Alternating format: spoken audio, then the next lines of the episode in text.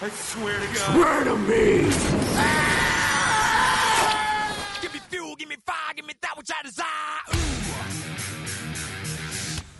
Olá, senhoras e senhores, aqui é o Dresser, está começando mais um Taverna do Jasper e aqui comigo hoje está o. O Bruce, que vai morar em Azeroth por uns meses, parafraseando o nosso padrinho. Perdemos o, um membro aí do, do podcast, como vocês podem ver, graças à nova expansão do WoW.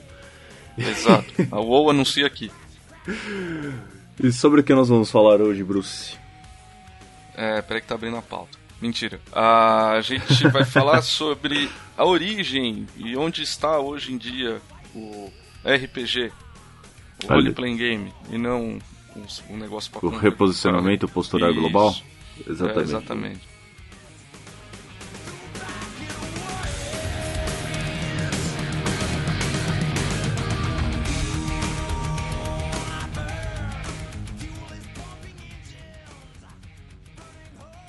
Que é RPG? Começando do começo.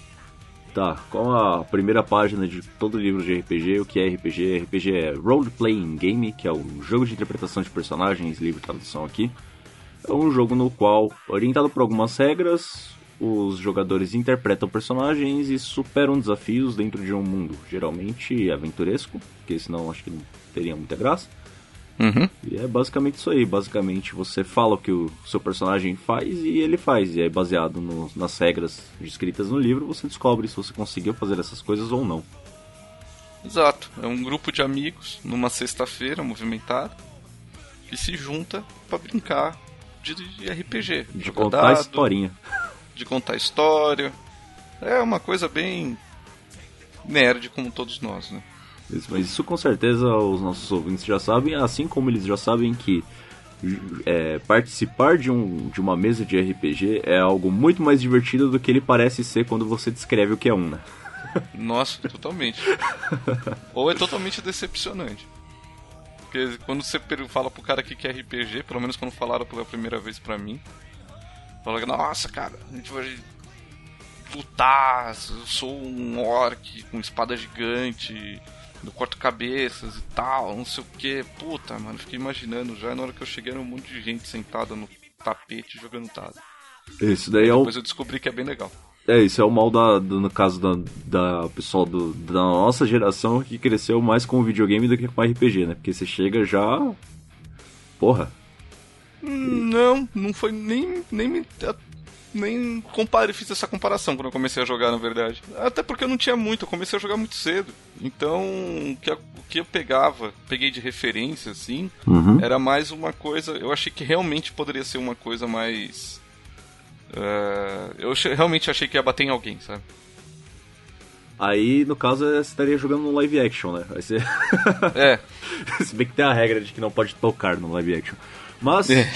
seguindo aqui, dep- é, depois, depois aparece as notícias na, na- na televisão falando que o pessoal se mata, aí é, as pessoas acham ruim. fantástico. Fantástico, eu adorava fazer essas matérias. Mas, Bruce, de, de onde surgiu essa ideia de contar historinhas baseadas em regras? Ah, pois bem, é, é claro que tudo vem de algum lugar, né? E RPG não poderia ter vindo de um outro lugar que não ser de pessoas nerds, né? É, era muito comum na galera na época jogar jogo de tabuleiro, e, consequentemente, uma coisa que se começou a se popularizar não tão recente, mas voltou acho que com um, um foco um pouco maior agora, são os wargames, né? que são jogos de miniaturas com exércitos e etc que com certeza acabam com, sua- com a sua carteira. Hum. né? Você, você presencia, você vivencia isso comigo, co- que eu jogo um wargame chamado Warhammer. né? Exatamente. Só, E, só é. pontuando, o, no caso, por exemplo, eu não tinha, não tinha conhecimento de wargames antes até mesmo de. Nunca tinha prestado atenção em qual era a diferença entre um wargame e um board game. A diferença que eu, como noob nesse mundo, vi mais de cara assim é que no wargame você não tem um- um mapa pré-definido com casinhas definidas ali. Você faz a movimentação livre e resolve o jogo ali. Ao contrário de um board game que você tem todos os quadradinhos, tudo bem feitinho ali e tal, medidinho pra você fazer. É, exato. Você, faz a movimentação livre, entre aspas, né? Você é sempre limitado por alguma métrica, né? Ah, sim. No caso, é, no caso, por exemplo, da maioria, não, não digo a grande, é, a grande maioria dos wargames, você é limitado por uma regra que se estende a uma trena, né? Uhum. Ou uma régua, né? É, meu primeiro contato com wargame foi HeroClix. E eu Hum, devia ter uns 14, 15 anos, lá na Devir. Olha só. É, eu tinha um grupo, uns- um, um grupo de amigos que frequentava a Devir e tal, e eu tinha um amigo em específico, que eram irmãos, que eles, eles eram viciadaços em HeroClix, e eu gastava todo o meu dinheiro em Magic na época e RPG, né? Então, o, eu não joguei, eu joguei muito HeroClix, mas não com personagens meus, porque eu nunca cheguei a comprar. Pra quem não sabe, o HeroClix era um, era um jogo, entre aspas, de wargame, é, na verdade, é um jogo de miniaturas. Eu não sei bem se ele era considerado um wargame, agora parando pra pensar. Era do universo da DC. Então, se você tirasse o Flash, por exemplo, você tinha lá, sei lá, o nível de raridade do Flash. Então, o Flash vinha o bonequinho já pintado, com uma base giratória que mostrava os status dele. Conforme ele ia tomando dano, essa base ia girando, né? E, então ele tinha status de ataque, defesa e os poderes especiais dele. É, mas o que acontecia? Se você tirasse o Flash com borda cinza, ele era um nível raro. Olha. Se você- ele- e ele tava numa posição, sei lá, numa posição ok. Se você tirasse ele num- numa outra cor, eu não lembro bem, mas eu, na minha cabeça era isso. Se você tirasse ele de um nível mais raro, ele já tava numa posição mais heróica, sabe? Às vezes correndo, com algum efeitozinho, alguma coisa do tipo. Então era bem legal. Era quase igual uma carta foil. É, é, exato. Aí o que acontecia? Eu joguei um tempo e cheguei a comprar muito Mage Knight, que na época eu chamava de Magic Knight. Sim. Mage Knight já era é, fantasy, medieval, cara, era muito legal. E a régua dele vinha com kitzinho, você tinha. Mesma coisa de Magic, você tinha deck, buster e etc. E você gastava dinheiros e dinheiros nessa porra. E um pouco mais velho, quando eu já não jogava, mas eu tinha dado uma parada em RPG, tinha dado uma parada em tudo. Mas eu ainda frequentava Devir, eles tinham lançado o jogo de miniatura do DD. E eu cheguei a comprar até um pouco, e eu cheguei na primeira caixa, inclusive eu tirei o Beholder mais raro que existe. Porra! Inclu... É, sem que. foi Cagaço, né? Puta cagaço. Eu lembro que a Devir era um grande U, né? Hoje onde é o Universe. Era uma loja em U, assim. Você tinha Uhum. as prateleiras, né? No meio. Você comprava dado a, a Vera, assim. Você chegava com um saquinho tipo pra comprar minhoquinha doce e você enchia seu saquinho de dado e falava que eu ia levar tudo isso e dava 10 reais, sabe? E aí eu tinha muita amizade, acho que era com o Rafael Leonardo, que trabalhavam lá na Devir. E aí eu falei assim, ele falou, porra, cara, chegou aqui, não sei o que, o Wargame do jogo de miniatura do D&D e tal. Falei, puta, que foda, cara, eu vou comprar um deck e um Buster então. Aí um amigo meu já tava me pilhando pra comprar, né, acabei comprando. Aí ele falou, pô, mas abre aí, vamos ver o que, que você tirou. Pum, abriu, acho que foi o Buster. Na hora que eu abri, virei a caixa assim, plum, o Beholder. Aí ele, puta que pariu, mano, você tirou o Beholder mais raro do mundo, não sei o que, sei o que lá. Aí ficou zoando, se fosse o Leonardo, ele ficou zoando o Rafael lá, falando, é isso, seu trouxa, tu gastou dinheiro pra caralho, ele na primeira já tirou. e, e, era, e é mó bem feito, aqui em casa eles estão na minha prateleira hoje, porque eu não vendi, não, junto com o meu Warhammer, mas Warhammer eu jogo. Eu acho que eu já vi esse Beholder aí já. É, ele tá bem na minha prateleira de tinta aqui, de miniatura. Ah, eu já vi ele. E então, né, o RPG teve a sua origem através de um wargame. É, resumidamente, lá pra, por volta de 71, o Gary Gygax e o Jeff Perrin, os criadores do Dungeons and Dragons, eles tinham uma um- uma sociedade, um clube, né? Que nem um clube que eu participo do CPW, que chamava Castle and Crusade Society. E eles criaram um jogo chamado Chainmail. O Chainmail era um jogo é, totalmente histórico. No entanto que a Castle Crusade é, Society era a Sociedade dos Castelos e Cruzadas, né? É um nome bonito, né? Não, foda, né? é, muito da hora, né? E aí eles eram um clube que se reuniam pra jogar jogos de, de wargame, medievais e tal. Eles criavam bonequinhos, criavam sistemas e etc. E aí eles, lanç... eles criaram o Chainmail, que foi um jogo pra é, medievalzão, não era fantasy nem nada.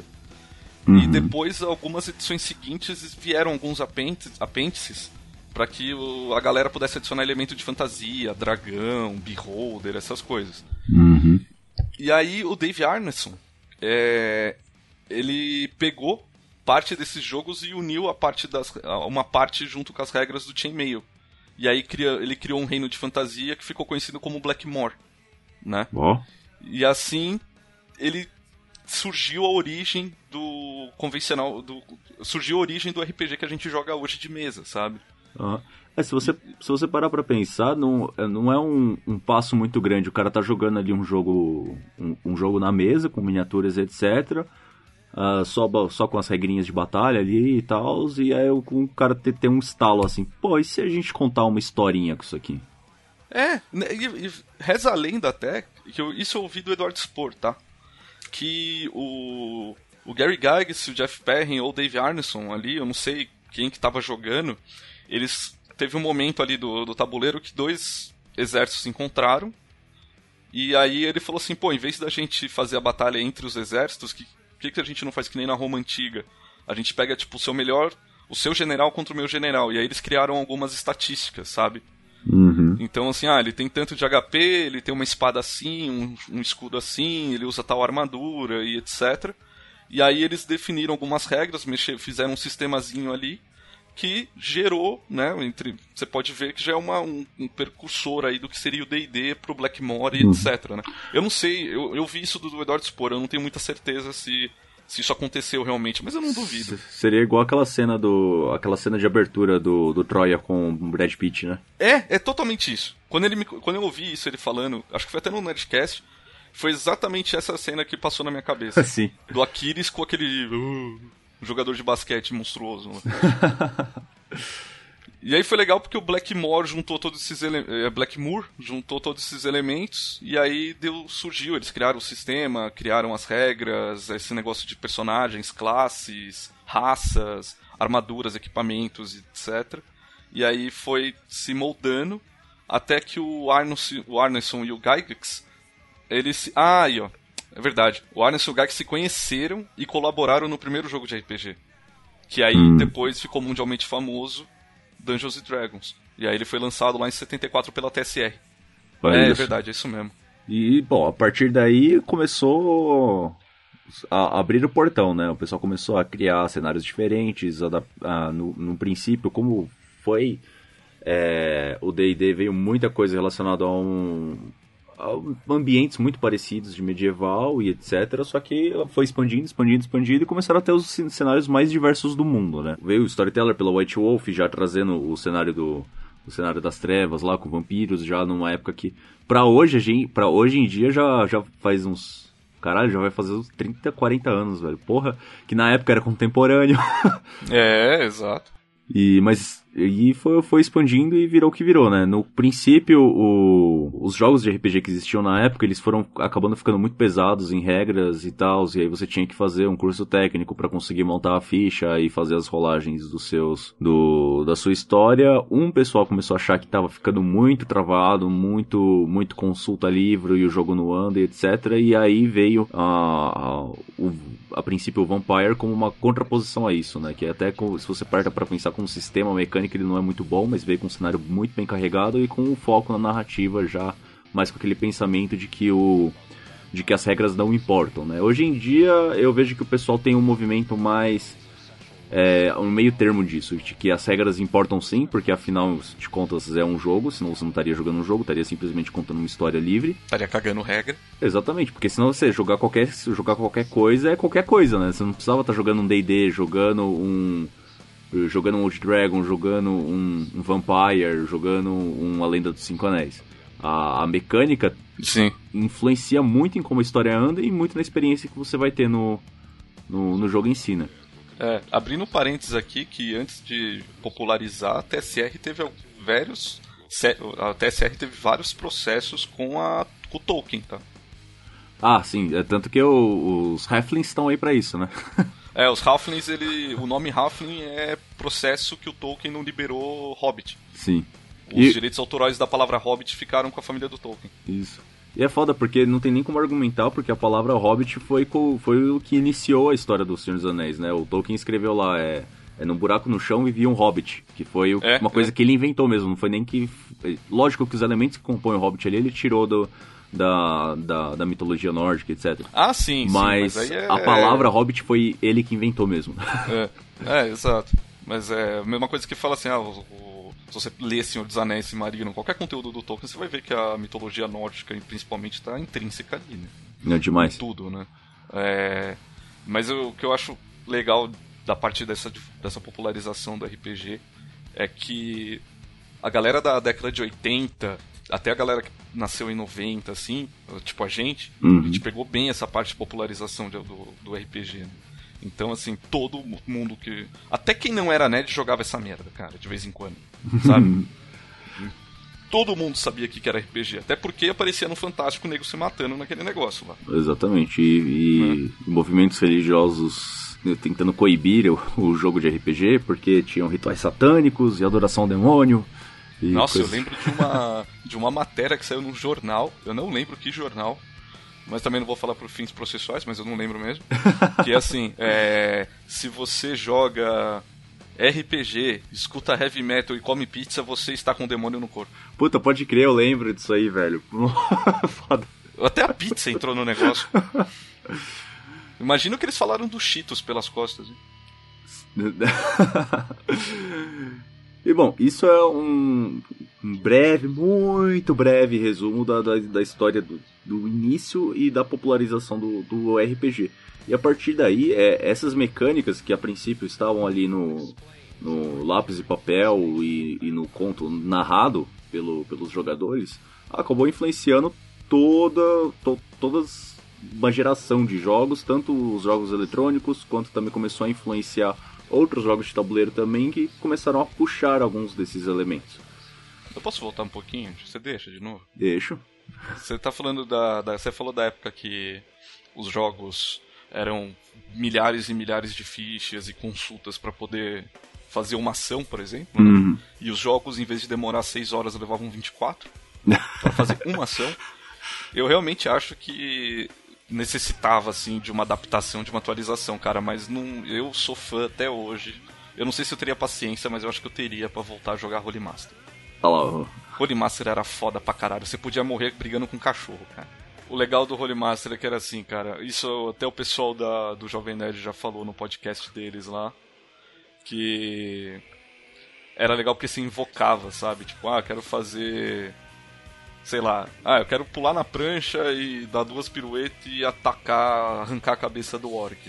Aí você falava, Holy Master Compendium 8, sei lá. Nossa. Aí você, você vinha. Cara, tinha tudo. Holy Master era uma grande ficha que você ia abrindo, abrindo, abrindo e você tinha todas as possibilidades possíveis, sabe? E aí, lógico que funcionou muito bem, falando assim, ah, você quer pular na prancha, dar duas piruetas e arrancar a cabeça do orc? Beleza. Quantas ações você tem? Ah, tenho duas, então você já não pode fazer três. Começa por aí. Então, e faz um teste de perícia de acrobacia, um de ataque aí. Pronto, aí, resolveu. Uma das grandes características do RPG que ela acabou vazando para diversos tipos de jogos dos mais diferentes meios e mídias é a progressão do seu personagem, né? Você vai criar o seu personagem lá, não necessariamente, mas se você quiser começar do do começo, literalmente, vai estar lá, entre aspas, num, mesmo que não seja nível, mas eu vou falar nível só por questão de ilustração aqui, você vai começar num nível 1 lá, e você vai desenvolvendo as habilidades do seu personagem de acordo com o, teoricamente, né, de acordo com a, a história vai se desenvolvendo e você vai melhorando seus atributos e, e crescendo ele como um todo. E isso é uma mecânica que vazou, principalmente para jogos eletrônicos, pra caralho, a princípio existia só no- nos jogos de RPG eletrônico mesmo. Mas hoje em dia até hack and slash você vai jogar lá um God of War, você tem uma progressão do, do personagem de poder e, e etc. É, com certeza. Mas é legal porque você vê como que o RPG moldou todos os tipos de jogos, principalmente os de videogame, PC e etc, né? O para quem jogou Warcraft 1 e Warcraft 2, você tinha um jogo, era um simples jogo de RTS num mundo de fantasia, né, entre humanos e orcs. E depois no Warcraft 3 eles começaram a pegar um pouco desse, desses elementos de RPG porque você tinha os heróis. né? Na campanha, na primeira campanha do Warcraft 3, antes da expansão Frozen Throne, você jogava a primeira parte da campanha inteira com o Arthas, antes dele virar um doido varrido da cabeça. então você controlava, você tinha todos os elementos da RTS de comandar tropas e etc para poder atacar uma guarnição, alguma coisa. Porém você controlava especificamente também um herói ou dois heróis, três heróis. E o- esses heróis subiam de nível, ganhavam habilidades, você comprava equipamentos pra ele no, no Warcraft. Era muito legal, cara. O Warcraft 3, nossa, eu joguei demais, cara. Eu adorava jogar. Dá várias tretas na Lan House. E aí depois eu fa- falo, eu sou fanboy pra caralho da Blizzard, né? E aí a Blizzard veio depois não antes, eu acho, não lembro agora, com Diablo, cara, pro PlayStation 1, velho. E ali era o RPG em, em, sua essência, cara. Era um jogo de roleplay, só que você tá jogando no videogame, velho. Era um cavaleiro com espada e escudo que o equipamento mudava a imagem do personagem conforme se equipava. E você lutava contra um demônio, velho. Era muito legal. e depois fizeram aquela Masterpiece que era o Diablo 2 onde você já tinha mecânicas mais elaboradas, tipo a do Necromante, cara, que invocava esqueleto e o caralho, tua tela ficava gigantesca, teu PC de 800 vezes 600 travava, era muito. Aquela resolução absurda do, do monitor de, de tubo. O... É, não, nossa, eu olhava o Diablo e falava, nossa, nunca vão fazer um gráfico melhor que esse. E era pixel. É foda. O... Era um frame, era... nossa senhora. Sim. E a popularização dos RPGs eletrônicos não demorou muito, surgiram os MMOs RPGs, que aí é o, o Massive Multiplayer Online Role Playing Game, sigla gigantesca. Yeah. Yeah. Um que com certeza vai ter gente falando que conhece, não sei quem, que joga até hoje, que é o Tibia, né? Que era aquela... Nossa, o Tibia. Aquela coisa lá que eu nunca consegui gostar, eu era um jogador de Mu online. É, eu jogava tanto o Mu como o Tibia. O Tibia era o meu Paint online, cara. e o, uma coisa que eu, que eu vi mudando um pouco, principalmente com o WoW, e mais pra frente ó, outros MMOs começaram a adotar isso também, que era ter um foco maior na, na história do que tá desenvolvendo ali, do que só ter aquele sandbox gigantesco de grindar level de personagem e jogar no PVP pra sacanear os, os, os noob, né? É, não, total, é agora, cara. Enquanto a gente grava, acabou de lançar a porra da expansão nova. Exatamente. Da Horda contra a Aliança. Você tá maluco? Você, eu jogo desde 2008 o WoW, cara. Sim. Aí você pega assim, você fala, ah, beleza, sempre joguei na Horda, sempre fui Horda. Foda-se a Aliança. Aí você, mas quando você tá jogando há muito tempo, você fala, ah, deixa eu ver como é que é o outro lado da história, né? E aí você sim, joga um pouquinho na Aliança. Aí os caras me vêm e me lançam essa porra dessa expansão que é um contra o outro de novo, essência. Os caras no site colocaram a capa do Warcraft 3, cara. Warcraft 2, assim sabe? Que massa. É, é uma, uma repaginada atual do que era a capa do Warcraft 2. Sim. Aí você fala, vai tomar no cu, eu mandei, eu fiz uma tatuagem da hora. uma coisa que demorou um pouquinho pra, pra entre aspas, popularizar no, no, nos jogos eletrônicos, que também é uma grande influência do RPG, as pessoas parando para pensar nisso ou não, que é o conceito de sandbox, que é você ter aquele mapa aberto ao infinito e você não tem necessariamente uma, uma, uma guideline ali, uma, uma história para seguir. Você pode fazer o que você uhum. quiser. E aí, por exemplo, que muita gente torce o nariz porque, principalmente por culpa do YouTube, do, da, da, da, alta exposição que foi no YouTube, isso, que foi o Minecraft, que te dava um mundo gerado, entre aspas, randomicamente infinito ali para você jogar e fazer o que você quiser, não tinha história nenhuma para seguir. Uhum. Um que eu e o Bruce, o, o Bruce me reacendeu a, a, vontade de jogar aqui, eu já tinha 400 horas de jogo, tô jogando de novo, que é o Terraria, que aí é mais num, num plano 2D.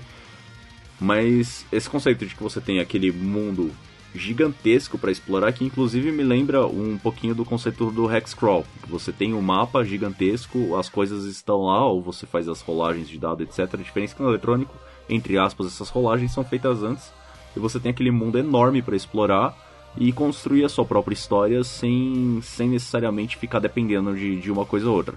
Tem o lado bom, é, e... que é essa liberdade, e o lado ruim, que às vezes que se a pessoa não se adapta a esse tipo de jogo, ela pode sentir falta de um objetivo e ficar andando de um lado pro outro, achar sem graça e simplesmente fechar o jogo e nunca mais jogar. É, e, e, a gente não pode deixar de falar também que tem um jogo que é uma zoeira de todos os jogos, inclusive de roleplay game que é o. Puta, acho que custa 15, 16 reais no máximo esse jogo na Steam, chama Unepic. É o contrário de Epic. O jogo começa. Ele é, é, Acho que ele foi traduzido em português até. O jogo começa com uma galera jogando roleplay game, jogando RPG. Aí o cara vira e fala: Ó, oh, a gente já tá 72 horas sentado aqui jogando. Eu vou me dar um tempo que eu preciso ir no banheiro. Aí quando o moleque sai pro banheiro na animaçãozinha lá, ele entra no mundo do RPG e aí é muito escroto, cara, porque ele chega assim, ele entra no mundo e fala: Caralho, mano, eu tô dentro do videogame, não sei o que, sei que lá. Aí chega um carinha assim pra ele e fala: Olá, qual que é o seu nome? Ele: Meu nome é Daniel. Ele: Nossa, você fala? Ele: Claro, mano, eu não sou o Link.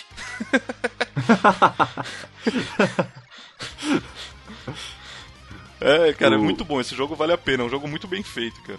Sim, inclusive eu pensei aqui, eu vou colocar uma das imagens de divulgação dele, que é o, o pessoalzinho na mesa sentado jogando, que tem todos os estereótipos do, do nerd jogador de RPG lá, que era o gordinho Total. calvo, o metaleiro e tem um monte de garrafa de refrigerante e Doritos pro lado. Vou colocar de a capinha do episódio, que é muito boa essa imagem.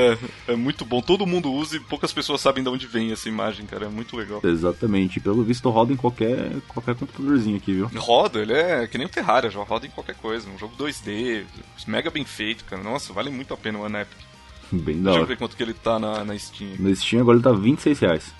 É, então foi, é isso aí mesmo. É isso aí. E se Não você é- quiser não- comprar a não- trilha sonora dele, é 4,29. É, e é muito boa, porque ela, ela, ela combina com partida de RPG. Olha só, dá, dá pra usar no, na sua mesa aí. É, é muito legal. E Bruce, se eu quiser encontrar uma mesa pra jogar RPG online, onde, onde que eu posso encontrar? RPG online. Ah, é. Não é MMO, é, É, tá. jogar a via primeira coisa que eu pensei Roll20 e foi afins. isso. É. Você pode acessar no grupo do nosso Facebook, o QuestCast no Facebook. Você vai achar nosso grupinho lá, ele é aberto. Você só precisa pedir solicitação para entrar pra gente poder ter um controle de quem entra e quem sai do grupo. Mas ele é aberto a todos. E lá estão os padrinhos que, patro... que apoiam o nosso projeto. E também os padrinhos têm mesas que eles estão jogando via Roll20, que é uma plataforma que inclusive a gente usa para poder fazer as roladas de dado e colocar as fichas dos nossos personagens, porque eles já têm todos os sistemas integrados, automatizados e etc. Então acesse nosso grupo, acesse o site questcast.com.br, acesse facebook.com.br questcast, instagram.com.br podcast, porque eu Não deu pra- Questcast. É, não deu pra pegar o URL. É, exato. É, e você entrando em qualquer uma dessas, principalmente no site ou no Facebook, você vai achar o nosso grupo e você vai poder interagir com o pessoal. O pessoal é gente boa, o pessoal se reúne. Não passa vontade, jogue RPG, mande mensagem pra gente. Eu não- só não mando e-mail, porque eu, eu não acesso o e-mail. Eu vejo. acho que o Dresser acessa. Eu acesso. Inclusive, a gente Ah, recebeu um e-mail acesso. muito legal, a gente vai ler na, na próxima. Um e-mail e uma postagem lá no grupo que o cara o maluco fez uma musiquinha em agradecimento ao, Nossa, ao é podcast que ficou, cara, ficou maravilhosa e a gente vai ler no, no próximo no próximo de feedbacks. E se você que fez a musiquinha está ouvindo, produza uma música, cante, vai ser lindo. É, grava, põe, umas músicas, um, põe, põe um- uns sons de violão e tal. Né? Precisa de saber tocar não, coloca de fundo mesmo. Pega no YouTube. Vai ficar show.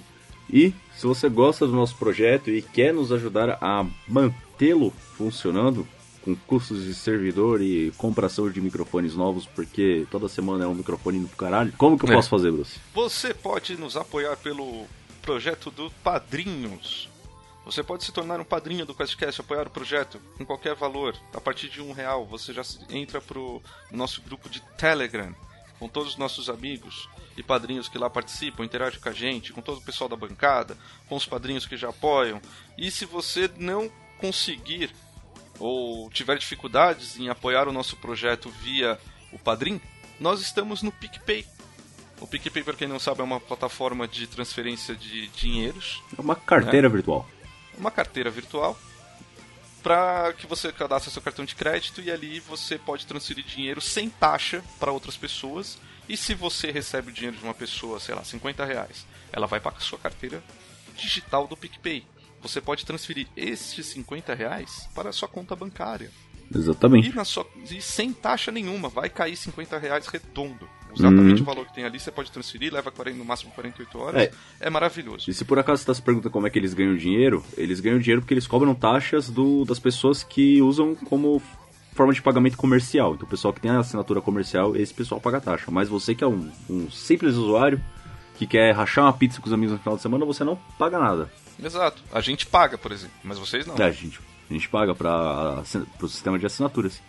E Exato. a coisa mais legal do, do PicPay é que se você não tem uma conta lá ainda, você pode criar que os primeiros 10 reais que você gastar, você vai receber de cashback na sua, na, na sua carteira. Ou seja, por exemplo, você ah, criou a conta do PicPay, aí você colocou o cartão de crédito lá e fez a assinatura do, do, do, do nosso sistema de, de apadrinhamento, com 10 reais por mês que seja, fez a primeira cobrança lá no seu cartão de crédito, você ainda vai ganhar mais 10 reais de volta na sua carteira. Ou seja, você nos ajuda sem gastar nada. Sigam nossas redes sociais, comentem aqui embaixo. O. Aqui embaixo? É, embaixo, é sempre embaixo. Nos todos os layouts de qualquer coisa, né? É, comentem sempre embaixo. aqui Não embaixo. é blog que você comentava do lado. O... Não, o nosso é tecnicamente um blog também, mas eu comentário Não, mas não blog 90s, 90s. É, não tem guestbook, né? Não tem livro de assinaturas. Nem contador de acesso. Contador de acesso, pode ir pá. Será maravilhoso. É, comentem, no, deixem comentários aqui pra gente ler no, nossa, no nosso programa de feedbacks. Comentem os sistemas que vocês jogavam, a sua história com RPG, com RPGs online, com jogos de videogame. Eu converso com a galera aí. É, comenta que a gente sempre lê no nosso feedback, tá? Isso aí. Não fica com vergonha, não. E falou! Valeu, falou.